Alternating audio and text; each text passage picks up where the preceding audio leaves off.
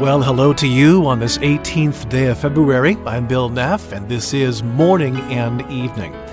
Today, our historical mentor Charles Spurgeon is considering Job chapter 10, verse 2, which says, Show me who it is that contends with me. And then Spurgeon writes, Are you going through a difficult time today? Is the Lord trying your soul? Do you wonder why He's doing it? Well, it may be so that He may develop your graces some of your graces that would never be discovered if it weren't for your trials. Faith, hope, and love are like stars, not to be seen in the sunshine of prosperity, but are discovered in the night of adversity. Afflictions are often the black foils in which God sets the jewels of His children's graces to make them shine even brighter.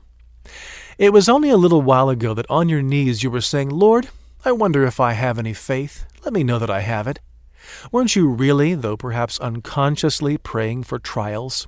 For how can you know that you have faith until your faith is exercised? Depend upon it, God often sends us trials so that our graces may be discovered, and that we may be certain of their existence. But discovering your graces is only the beginning. Growth in grace is the result. God often takes away our comforts and our privileges in order to make us better Christians. He trains his soldiers not in tents of ease and luxury, but on the trail of forced marches and hard service. He makes them ford through streams and swim through rivers, and climb mountains and walk many a long mile with heavy knapsacks of sorrow on their backs. Does this help you, dear Christian, to account for the troubles that you're having right now? Isn't the Lord bringing out your graces and making them grow? Isn't this the reason why He is contending with you?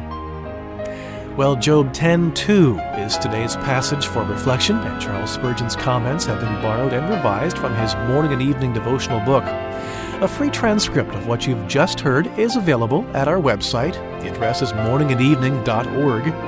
Until next time, I'm Bill Neff. Have a great day.